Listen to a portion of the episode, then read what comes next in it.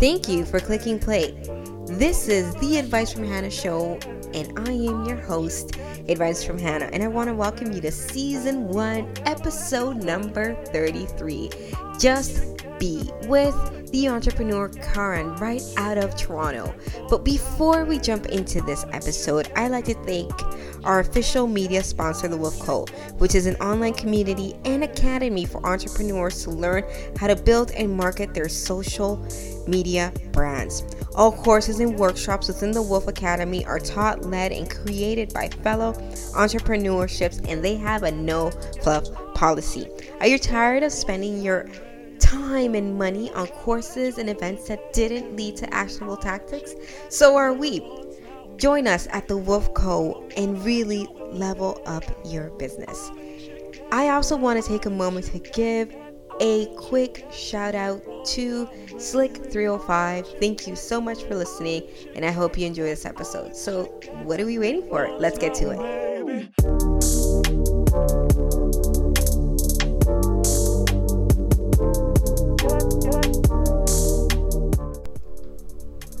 Oh, yeah, we're totally live. Hello.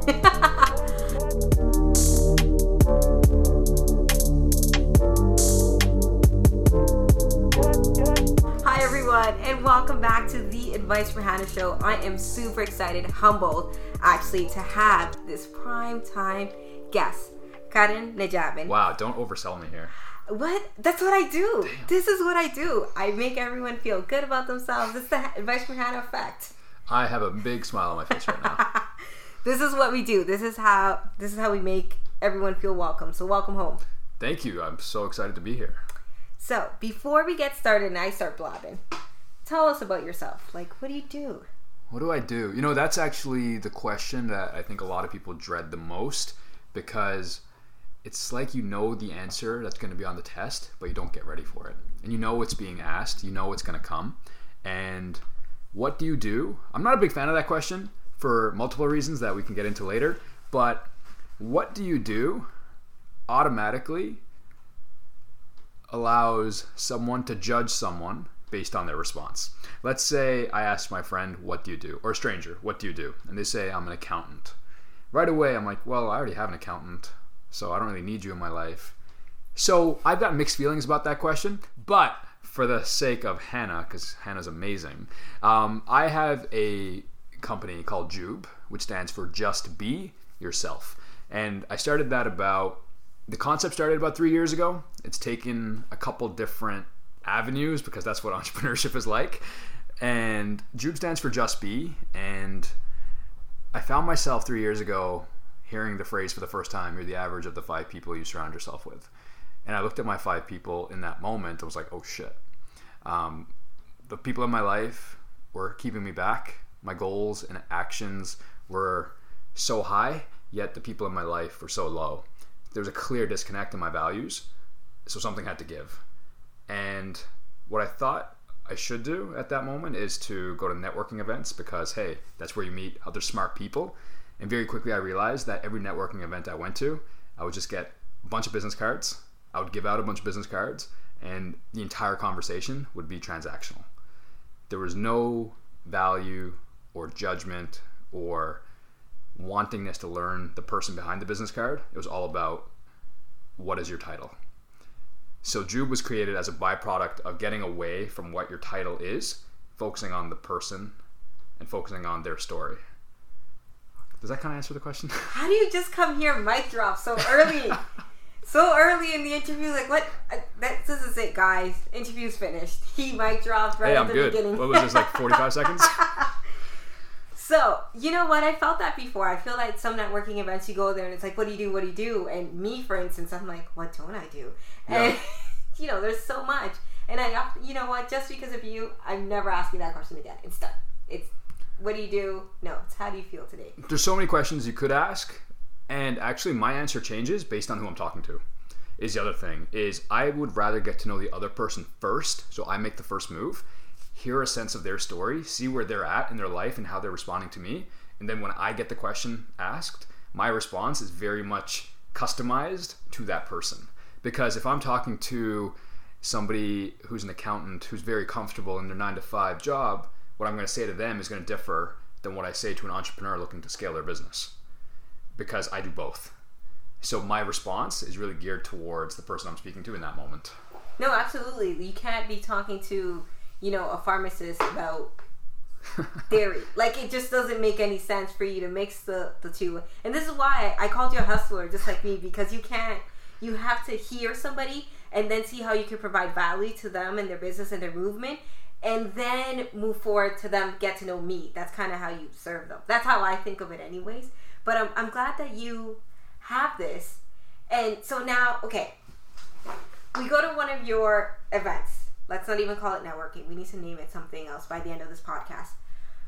We not. It's not networking. It's you know we're hanging out. We're liming. And what can somebody who's never been to a networking event, brand new in the game, a puppy, walk into a room? What would you tell them to do in a sense? Because it's very scary. That was me two years ago. I had like ah, I don't know and I had to learn by myself what to do, where to get business cards. So I didn't really have that navigation. So what would you tell that person, like the newbie? So what did you do? What did I do? Oh God, I hit the pavement, man. That's all I do is I hit the pavement, I get up, and I keep going. Um, I went online and I said how to network. Okay. Which is a natural step one. Yeah, that's you know University of Google and you know High School of YouTube. That's kind of like where I did it. And as I approached the people, that didn't want to be approached. Mm. I like that. So you said you said one thing actually before we even hit record that was bang on, but you said that conversations are not transactions. No. Right? Conversations are interactions. So if you go to an event, whether it's networking, whether it's a conference, whether it's a meetup, go with the intent of making a friend. That's what I do. I go to these events and say, who's the one person I can meet tonight that I actually want to have coffee with next week? And then if business comes out of it, that's so secondary. I'm more concerned about making friends because we definitely live in a world that's you know very social media heavy and like how many friends do we have? How many followers do we have? And honestly none of that stuff matters because we have a thousand friends on facebook quote but really there's probably three that we can actually call tomorrow if something goes wrong. Mm-hmm. so it's i try to increase the number of people that i can call when shit hits the fan.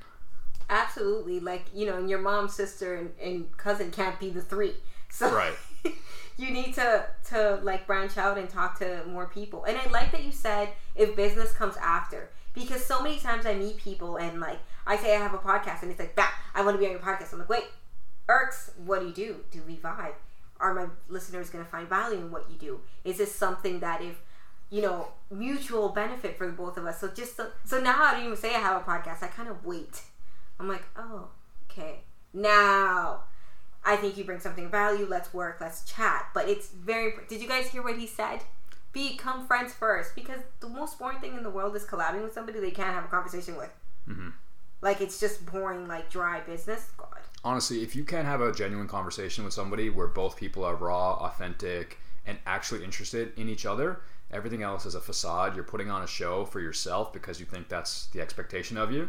And to going back to what you said earlier, when you show up at an event like this, walk up to somebody who's by themselves because they're just as nervous and scared as you are. It takes guts to show up at any event, whether you're going alone or with people. It can be very nerve wracking, especially if you're an introvert.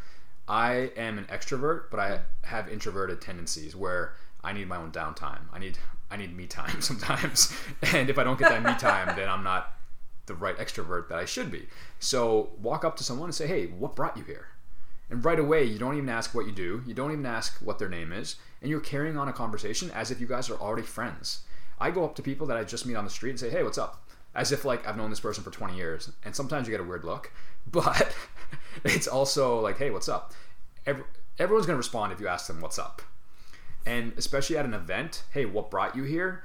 chances are the person's to say, well, I knew somebody, or I know the speaker, or my friends are coming, or I just wanted to step outside my comfort zone today. And right away, you already dive into a deeper part of that person's mind and brain. Right away, you already stand out because you didn't say, hey, what do you do? Exactly. Or the funnest thing ever that's been happening to me lately. People come up to me and they're like, hey, your advice from Hannah. I'm like, ah, oh my God. So that's when you know you've made it. I officially freaked out last week so I was at an event and somebody came up to me and they're like, "Hey, we talked on DM," and I was like, "Hey, what's going on? You know me. You can already tell." so are you speaking here today? And I'm like, no, I'm not. But you know, who do I need to talk to, to to speak here next time? Like, you know, what's going on? But um, it's definitely fun when when that happens. But also reach out to people who look shy. And the shy ones, gems, gems. Like people that are doing some ridiculously dope stuff in their careers. And if you don't talk to them, you don't know. You definitely don't know. You know, I realized something you and I have in common. When I want to do something, it's like my full energy. Everything goes to that one thing. I wanted a podcast, I'm doing a podcast, and that's all I think about all day. How did you know that Let's Do, like Do, is what you wanted to do? Like, when did that happen? When did you realize the vision? So I started the dinners three years ago as a byproduct of not wanting to go to any more networking events that were full of, like I said earlier, pure business card transactions. I would receive a business card, look at it, throw it in the garbage. Go to another event, get a business card, put it in the garbage. And it was the same thing, routine after routine. And where I'm from, St. John's, Newfoundland, is not a big place. The entire province only has 500,000 people. It's a very small place. So finding people that were growth mindset, positive, entrepreneurs, wanting to grow, um, and just genuine people was not easy to find at first. So what I did was I actually just cold, not cold called, but I reached out to people in my community that I thought were superstars and said, "Hey, I'm hosting this private dinner with entrepreneurs on this day. Interested?" And left it at that. Sent out six to seven cold emails, had six people show up, and what I thought, this is so interesting actually. I thought all the conversations, and it was a very curated dinner, hand selected people with hand selected questions that I had ready to go to dodge questions like, what do you do? To dive into the stuff that actually mm-hmm. matters. Mm-hmm. I thought, selfishly, all the conversations were going to be about business because I was trying to grow my business at the time. So I was like, hey, I'm inviting a bunch of entrepreneurs. This is going to be a business conversation. Holy crap, was I wrong? All the conversations were about relationships, finances, anxiety, depression, suicide. The stuff that actually matters, especially in entrepreneurship, because it is very lonely. And with a lot of companies that are solopreneurs or just have two co-founders, it can be very lonely for a very long time. And sometimes that loneliness doesn't even change no matter how big your company gets because people don't realize the pressures that you have. So, yeah, surprisingly, all the conversations were about real life stuff. So the next day when I got home, or not the next day, that night when I got home, it was like a six hour dinner. But I woke up to these amazing emails Aw. from the guests saying, dude, that was unbelievable. Whatever you're doing, I want more of it. So I continued to do one dinner a month, one dinner a month, one dinner a month. And by six months, I had a wait list of people, which was so cool. I was like, wow, people, I have a wait list of people that want to come to dinner. How cool is that? So six months in, I turned it into a subscription based business. That is super cool. Did you guys hear that? Like, did you not hear all the ge- like what? I don't know if you. I listened differently, but that was phenomenal because I was just talking to a friend of mine today, and so many people create a product and then go to to the street to sell it, but you saw a need for something and then created it. That's where I feel the difference lies within entrepreneurship of being successful and not because you saw the need of the conversation. And I, let me tell you, suicide is super real. Um, I'm gonna have I was speaking to somebody who I'm gonna have on the show soon, and she's a suicide coach. So she coaches you after you've had like the suicide, and that's her job. Wow. That is her job, and it is super like just talking to her. A, I got teary eyed. B, she made me have chills, and this was like a 20 minute conversation with her. So I was like, I definitely need to have you on, and you need to talk about this. But it's something that of not a lot of people talk about. And you also touched about something entrepreneurship super lonely. Like you are in your own headspace. You can't share your ideas because people are gonna think you're crazy. Or you know, how did you deal with when you wanted to launch a subscription and maybe you shared it with somebody? Did you get negative feedback, like the first person? No, because the first person that I shared this idea with ended up being my business partner. Ah. So right away, I had positive reinforcement in my corner, and me and him, we were on the same page. And he was also very type A, very action oriented. So right away, we hit the ground running, reached out to people. Every conversation we would have, say, This is what we're doing. Do you want in? This is the membership fee. And we didn't get any pushback. We actually even sold, this is going to sound super weird, but there was such a need in the city that I ended up selling a membership to somebody who didn't know, she didn't know how she was going to pay rent that month, but she wanted it in so bad. And that was insane to me. I was like, oh my God, this woman cannot pay her rent next month, is borderline talking about getting a second job, and wants in. This is amazing. And not from a ego perspective, but from a wow, there's a real mm. need for this. That you're selling to somebody who physically cannot have what you're giving them, but they want it so bad. And that to me was like, oh my god, there's a real need here. This is insane. I just like I literally just saw you hosting these all over the world. I legit just saw it. I totally just saw it and so real. You're definitely gonna do it. Like because you people want genuine conversation. They they need for it. And the minute that they capture you doing that, it's like you get like sucked it. And then you hear about how their dog died when they were seven. So real story. People want to be heard, but more importantly, people just want to be understood. And there's not a lot of places, especially online or even in person, that you can go to to have raw conversations. There's so many conversations that that I have with quote strangers that I could never have with my dad or with my mom or my sister. So creating a space where you walk into a space where everyone is super vulnerable right from the get-go because there's no questions like what do you do puts everyone on the same playing field. Very rarely do we even talk about what someone does for a living or what their title is. If it comes up, great, but it's always secondary. It's mm-hmm. like 80% of the night is personal, maybe 20% touches on the professional. And the amount of relationships and connections I've seen formed outside of one of my events, so so and so comes to dinner, they hit it off with somebody. Three months later, I find out they ended up doing business together. That to me is that's music to my ears. And there's people have gone on dates after one of my dinners. It's so funny. Um, I just love hanging out with really cool people, regardless of what they do. So if they can be a friend of mine, then I welcome them. No, definitely. You're you're like a big house. Like just come on over and, and have a couple drinks and some good food. I find that food is is crucial to like anything. Especially not just food, but there's something to be said about having family style meals. So everyone is sharing, everyone's kind of somewhat picking off the same plate. You're passing plates around a big table that's like family style. There's wine, there's camaraderie, there's vulnerability. I've had two dinners in three years where there have not been tears. And that's not to say from an ego standpoint at all. Mm-hmm. It's that we are lacking human connection today. And we need to talk about the stuff that literally keeps us up at night. And there's not a lot of places you can share that stuff with a group of people. You would never have those conversations with your friends. Um, the things that keep you up at night. I've got you know six of my best friends barely know what Jube is, and they're like they're like my brothers, right? We're amazing friends. We're all we all met in Newfoundland. They're gonna be my friends for life. I don't know if they'll ever fully understand what Jube is or what Jube means, and that's okay.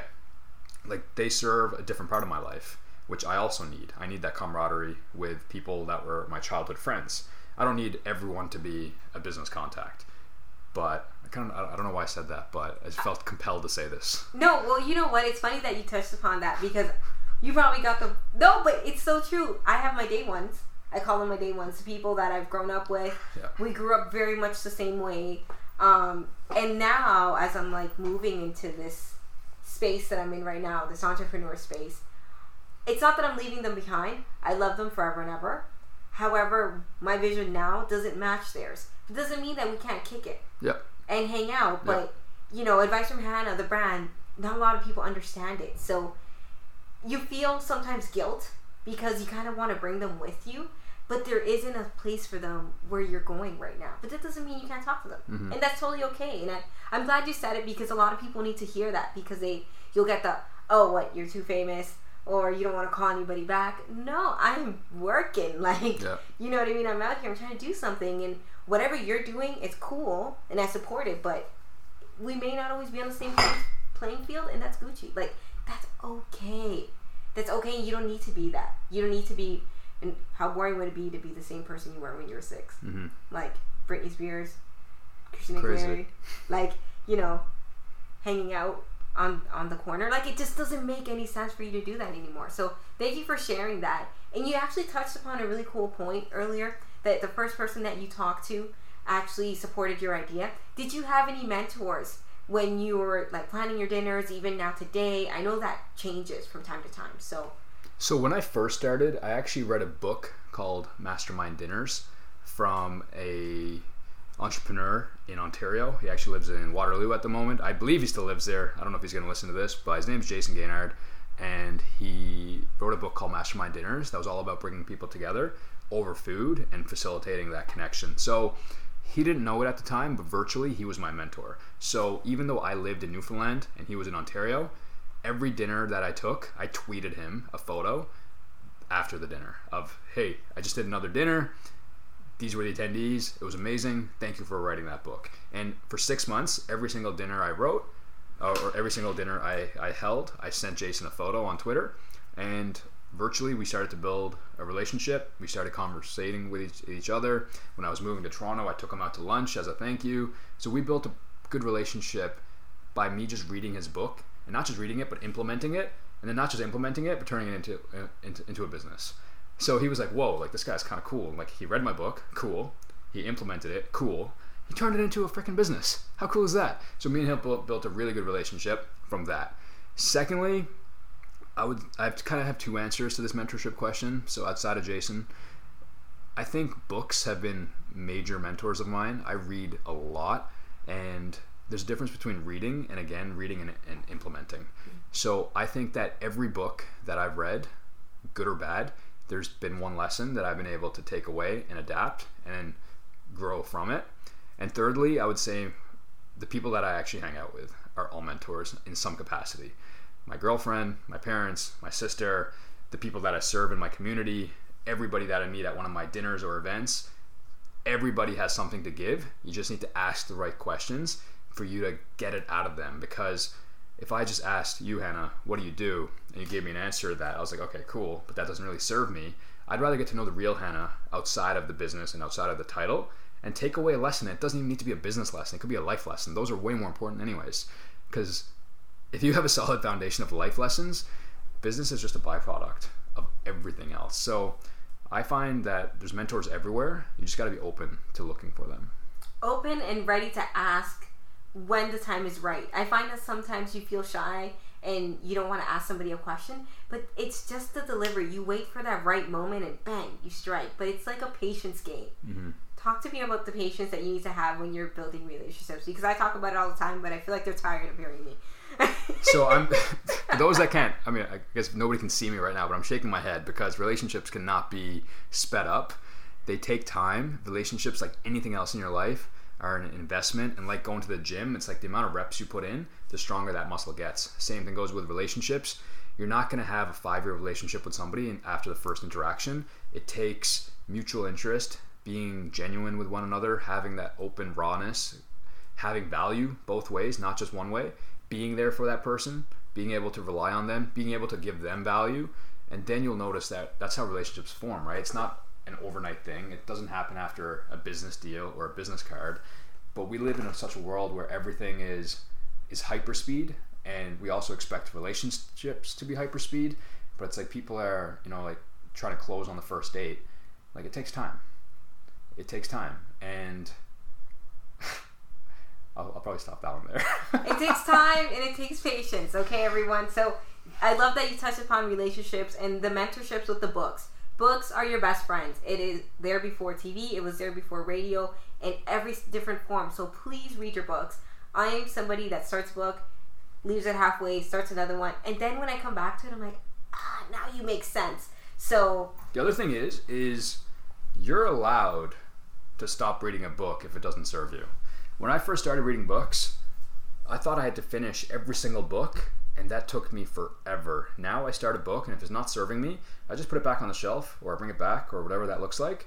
And also, I'm trying to get better at this next thing that I'm about to say, but I'm trying to read books that solve a problem that I'm having today.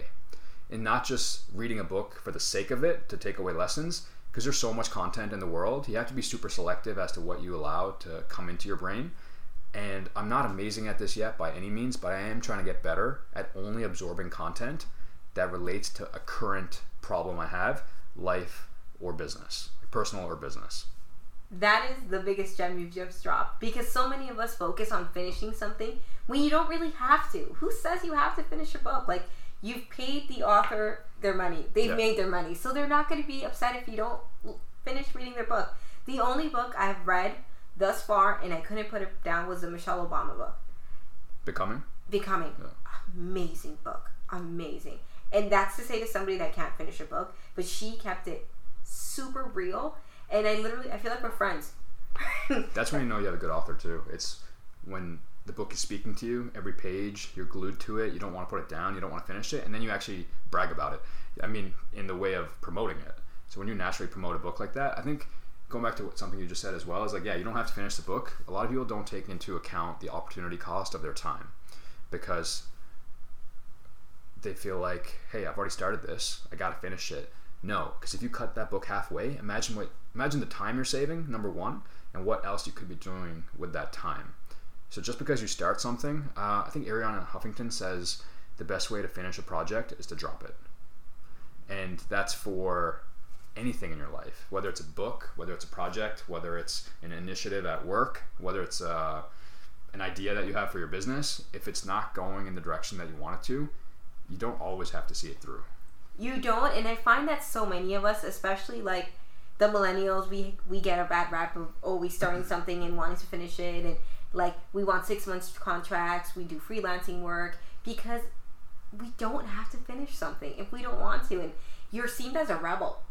You're seen as a rebel, or you don't have like Mm. any morals, or, or you can't stick to something, but. No, life is too short. We get 24 hours in a day. Why am I doing something that I don't like? It, it shouldn't be like a decision. It should just be something that, okay, well, this is not working right now. We need to stop. And I feel like that conversation needs to be had more often because so many of us get stuck in jobs, uh, you know, masters, doctor degrees, whatever the case may be, formal education, non formal education. If you don't like it, get up and leave because the worst thing is, you know, time spent badly. I was going to say it in Spanish, but time spent badly is like the worst thing ever. Like it just gets me, like, it gets me hot. Like it gets me So- so upset. It's funny because we're talking about books right now, but how many people do that with their careers? Oh, Like, guilty as charged. You know, this this is the year I leave, and then it's a year later. No, this is the year I leave and, and do my own thing. This is the year. This is the year. You snap your fingers, and it's been five years, six years, seven years in a job, and then you're like, you know what? I don't believe in myself enough. Let me just find a better job, and then that's good for six months, and then you get a better job, and that's good for six months, and then you're always waiting for this perfect moment, and there is honestly, I, I don't like cliches, period, but like there is no perfect moment. It's like you just need to believe in yourself and be willing to give it your all. Because if you don't stand for it, yeah, it's gonna fail. But if you believe in it, if you wake up every morning and you physically jump out of bed because you're so excited you can't contain yourself, that's when you know that you're following not just your passion because everyone has passions, but you're mm-hmm. following like your calling. So, have you ever heard of the word ikigai? Yes, I actually have homework about that. My fa- one of my favorite books of all time is called The Happiness Equation by Neil Pasricha. I believe he's actually a professor in Toronto, and in the book, he deep dives into happiness and some key principles around happiness and longevity. And he studies. He found that Okinawa, Japan, is a blue zone city, and a blue zone city has higher rates of happiness, lower rates of depression, lower deaths. On average, people in Okinawa, Japan live longer. They live like seven years longer than North Americans. And they have the one of the highest rates, and I always butcher this word, centenarians, so people that are 100 plus years old. They have the highest rate of people that are over 100 years old in that city. And they dove into what makes that culture so different. And it's not necessarily the diet or the climate or the economic standpoint. It's actually that in the Okinawan culture, there's no word or term to describe retirement. And what they call an ikigai is their purpose, it's their calling. So you have people that are 107 years old that are fishermen, 103 year old nurses, 102 year old farmers who wake up in the morning, they know what they have to do because they've been called on a very deep level to do that to fulfill their life purpose. And we look at retirement here as like the golden age of like 55 or 65, whatever that number is. And right away, we regress our brain power, we increase our chances of Alzheimer's. The moment you stop using your brain, it's like any muscle, right? It's like if you don't use that muscle, it's just gonna regress. And there's been studies shown that as people retire, and they, they actually lose brain activity because they're not they're just not flexing that muscle anymore. So the ikigai don't have a word for retirement, um, and they don't have a. It's just not even in their culture. So I would encourage everyone to find their ikigai and stop saying this is the year, or like 2019 is my year, 2020 is my year, because I also did that mm-hmm. for a long time.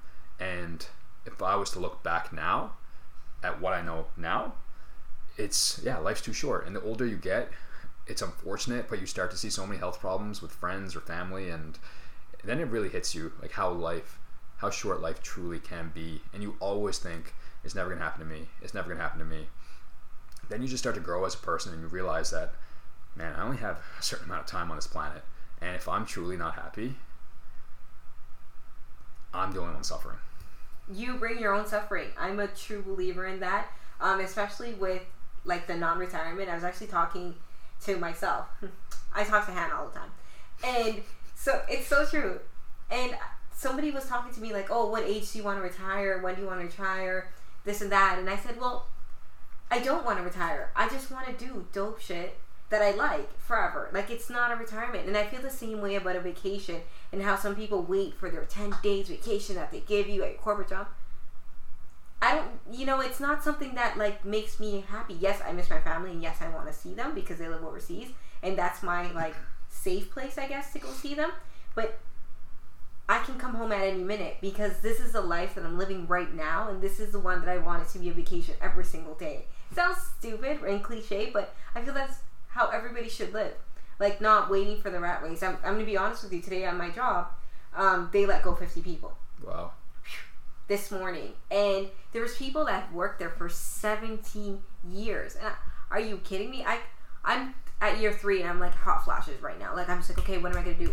Let's go. Like you know? And i'm already thinking of things to do but this morning it was very real very in my face how so many people like they feel like their life ends because they're no longer working or they're no longer doing anything and they wait for retirement my grandma's 83 dude fire mm. brain is way better than mine. She Amazing. reads like she wakes up at 4:30, she meditates, she reads, she does stretches. Like she is just like I, I'm home and I was sitting. She's like, "What's wrong with you, young girl? 30, you're tired." I'm like, "Okay, I'm sorry. I'm gonna get myself together." And but you know what? It's the mindset in the 30s. Like, and she didn't have like a corporate job, but she does everything all day, every day, and she doesn't sit. So that goes to say to something for I don't want to say the word wrong. What is it in Japan? Ikigai. There we go. Yeah, it's um, and even if you have a nine to five job, there's nothing that honestly keeps you safe. You know, like just because you have a job does not mean you can't get let go today or tomorrow. There's absolutely nothing. Even if it's in your contract, okay, you'll get severance, cool, but you're still tied to an income that you're depending on for various reasons. And I don't know, maybe start a side hustle, start monetizing that, get it to a point where you feel comfortable, be willing to give up a lot to gain so much more in the end, right? But the moment you get, my friend Drasco says this really cool thing. He says that the most dangerous position you can be in in life is when you're like six or seven out of 10. And what I mean by that is like six or seven out of 10, you're living a very comfortable lifestyle. Things aren't bad, so they're not like between zero and five. Mm. Things are not amazing. They're not really between like seven and 10. They're just nice, easy status quo. Six or seven out of 10. And that's where the danger is because you get caught in this comfort. You have a paycheck coming in. You know you have your three to five weeks a year. You know you have this retirement package at work, and you know that promotion's coming up next year. You've already booked the travel, so now you got to stay. Then you have a kid. Okay, well now you got to stay. Oh, let's get a better car. Okay, now you got to stay. Oh, let's move. Okay, now you got to stay. There's all these things that are tying you to this comfort zone paycheck. And the younger you are in life, typically the less responsibilities you have upon mm. you. So there's no good time or the right time to take that risk. And like don't be one of those people that wakes up one day with a family and a business or eh, they find themselves in a job that they dread going every morning but then they feel tied to because hey I should have did this 30 years ago. Like there's no there's no right moment for any of this. No, you just have to jump and take the leap of faith. Like, and people are gonna make fun of you. Some people are, they're not gonna believe it. But at the end of it all, if you're, I say this to everyone, you sleep next to yourself every day. So you have to be happy with the decisions you make in order for everything else around you to be good. I'm a firm believer in that. If Hannah's happy, everybody's happy. If I'm miserable, everybody's miserable. So it's it's you. You have to care about you, baby. And like you're the number one person in your life. But so many people they they were okay. Well, I'm gonna stay here. I'm gonna wait for this. And I was somebody who waited around for five years to get promoted at a place, and I trained somebody so well, and they got promoted, Mm. and I didn't. So that was like a bitter drink I had to take for myself, and I learned. And now I'm in the midst of I have my nine to five, but I have a hustle that I really enjoy. So I'm comfortable, but I'm shaking things up again. So in the constant motion of not getting comfortable because comfort is like death to me. You want to know what one of my favorite questions in the world is? And. I'm gonna get closer to, to the mic oh, because if someone's at the gym right now or if someone's driving their car, this is the part I want them to hear.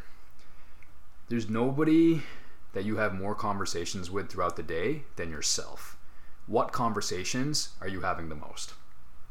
And when you think about that question for a moment, you're going to notice that the problem that you wake up with today is likely the exact same problem that you woke up with yesterday and last week and last month, but you haven't done anything to address that problem. So if you get stuck in the 6 or 7 out of 10 and you know every every night you're going to bed saying, "Oh my god, it's Monday tomorrow." And then Thursday nights you're like, "Oh, thank God it's Friday tomorrow." Mm-hmm. You're living that life that everyone is trying to escape. It's you wake up and you're dreading four out of the five days in the week, your work week, and you're looking forward to Fridays. Like, what kind of life is that? Where every Monday, one seventh of your life is a Monday, and you're gonna say, "Oh my God, I hate this day." One seventh of your life is insane. Half the time, well, a third of the, of the time you're asleep. A third of the time you're in a job that is dreadful, and then a third you get to enjoy doing it whatever you want to do with your friends or leisurely mm-hmm. activities but there's not a lot of time in a day and if you're not happy if you're not fulfilled the only person that can take ownership of that is you Woo! Say it again. Say it again. no, I, I, you know, I, I could harp on this forever. Is we are so good at blaming others. We're so good at thinking people are lucky. We're so good at people at thinking that somebody got the, the right cards in life or the right genetics or the right amount of financial backing. But people take risks and they get rewarded sometimes for those risks. And if you're one of these people that are comparing your life to somebody else's because hey, look, look at their social media. Their, their mm-hmm. life's amazing. Or this person is an entrepreneur that gets to travel around the world. You can have it too. You just need to be willing to work for it. And if you're not willing to work for it, you have zero right to judge anyone who took that risk and took that leap of faith and is now doing it. Dude, I have nothing to say. I have nothing to add to that statement, especially the lucky that you're. I get that all. I'm like, do you know how hard I work? Oh my god, don't call me lucky. I'm like, if I were lucky, I'd be in Bali right now on a beach, not moving a finger, and earning a billion dollars every three minutes. Like that to me is lucky. That's what I would consider lucky. But right now, you're you're grinding and you're doing something. You can't compare your day your day zero to somebody's day five hundred. Which I've been guilty of, trust me. Okay. I've been super guilty of looking at where I was in life, compar- comparing it with people that were younger than me, that were far ahead of me. And that was a tough pill to swallow because it was based around ego. And that's my own fault, right? So now every door I walk into, like ego gets left at that door. Please. Because you can, like I said earlier, everyone is your mentor if you're willing to actually learn from them. So like, again, there's there's no perfect moment for any of this stuff, and once you start taking extreme ownership of every single decision in your life, whether it's your diet, whether it's your exercise routine, whether it's how you show up at work, how you show up in a relationship, how you show up with your parents, how you show up on your soccer team, and you take ownership of all of that, always look for like what else could I have done or how else could I have made this better. Mm-hmm. We're very quick at blaming something else or outside external stimulus based on something that's not working in our life. We we very rarely look at ourselves and look at hey, what else could I have done? And I think the moment you start taking that ownership, you start to realize that life actually becomes way more fun because you're in full control. Oh, you just have to own it. You own the good, the bad, and the ugly. And I've been somebody who's had to do that, and I've had some long talks with myself. And you know what? It's not always pretty. It's not always some some what do I call it? Lollipops and gumdrops. It is not always that. Those conversations are hard. But the minute that you do, you feel better about yourself. Like, for instance, I have an issue with time. I'm normally late for everything that does not include advice from Hannah. anything if it's brand related i'm 20 minutes early if it's like my job or anything like that like i'm like well whatever but i know that whenever i show up I work twice as hard as anybody else in the room, and I know that's my strength. But when it comes to my own thing, I'm here, I'm setting up, I'm excited, and things like that. But I want to apply that to everything in my life. So, and that's taking some time because you know I have to. Like my manager almost like had a heart attack. She saw me coming ten minutes early. She's like, "What's wrong with you?" I'm like, "Well, no, you know, I'm here and I want to show up, but when it's time to go, I'm out." Yeah.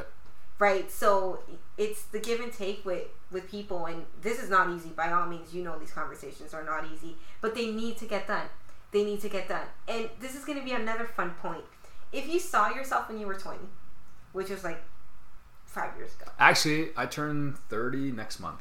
you turn 30 next month Yeah. i turn 30 in november and i want to cry no Uh, I'm, I'm excited. I'm going to mexico so i'm super excited we're going on a cruise i've never been on a cruise. I've never been on a cruise. oh i'll tell you all about it Please do. I'm super excited. Super, super excited. Um, but um, all my husband and my cousin, we all turned 30 this year, so that's our gifts Amazing. to ourselves. Um, besides the point, if you saw yourself 10 years ago, what would you tell yourself? 10 years ago, I was just finishing university, and like a classic small town boy, being 20 years old, I figured that I need to find the quickest, best, most lucrative 9 to 5 job that exists because that's quote success. That is not success at all. What joy looks like to me today at, at almost 30 is very different than what joy looked like to me at 20 or 21 the advice I would have for my younger self, or even anyone listening, is everything will work out. You just need to believe in yourself. Oh. And if you don't believe in yourself, you've already lost that battle. So it's a very difficult conversation to have with yourself on a daily basis and ask, Am I doing the right thing? Did I make a mistake? I've left jobs in the past where I've made six figures to walk away to make zero because, hey, it just felt right. I took a job earlier earlier in my career that paid me exactly double my base from the previous job. And I was like, oh my God, they're paying me double the salary. And I'm just still 24 hours in a day. I'm just making double overnight. And I did it. And I was miserable. I was so miserable. I did not enjoy going in. Uh, it wasn't a growth oriented workplace. I was one of the youngest guys there. Every, everybody was in their six or seven out of 10 besides me right? So don't fall into that six or seven out of ten is what I would say. And the, the quicker you realize that, and the quicker you actually act on it, you're gonna notice that a whole new life opens up. You're gonna find areas of your life that you never knew that you were capable of, and you're gonna find extreme joy in every single day. And for anyone listening right now, if you're listening and you have a phone or a laptop for you to actually listen to this, you should be so grateful because you're so blessed to have this type of technology in your life for you to be able to listen to a podcast. So for me, joy is daily gratitude. It's saying hi to people that I don't know. It's saying yes to things I'm not ready for. It's reading a book. It's writing in my journal. It's hanging out and having conversations like this. And it's serving other people, right? You can have anything in life if you help other people get what they want in life. Just focus on that. That was so pretty. You touched a nerve. You touched a nerve on me. That was a like you touched a nerve. There we go. Every single guest that comes on here touches a nerve. Like I feel like you guys are part of me forever. Um, yeah, I'm a sap like that. But now this is the point of the show that I want to give you the floor. You can talk about anything that you like. Let us know where to find you. Like when's your next dinner? So what's going on? Like talk to us. So I think like any person, every business grows. And as you have different stages in your life, businesses also have different stages in their life. And I'm in a very amazing position right now in so many ways because again, I'm just grateful for what I have today. One part of my business serves companies and conferences. So what I try to do is I try to humanize mm-hmm. quote networking for companies. So there's only so many happy hours you can go to. There's only so many times you can go bowling.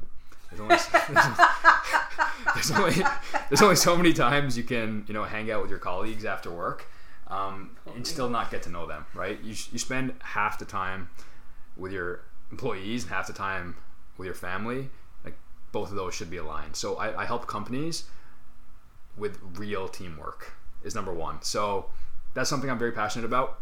And secondly, I host a lot of events currently in Toronto, Ontario, where I'm blasting them on Instagram. Let's Jube. I'm sure you'll tag me.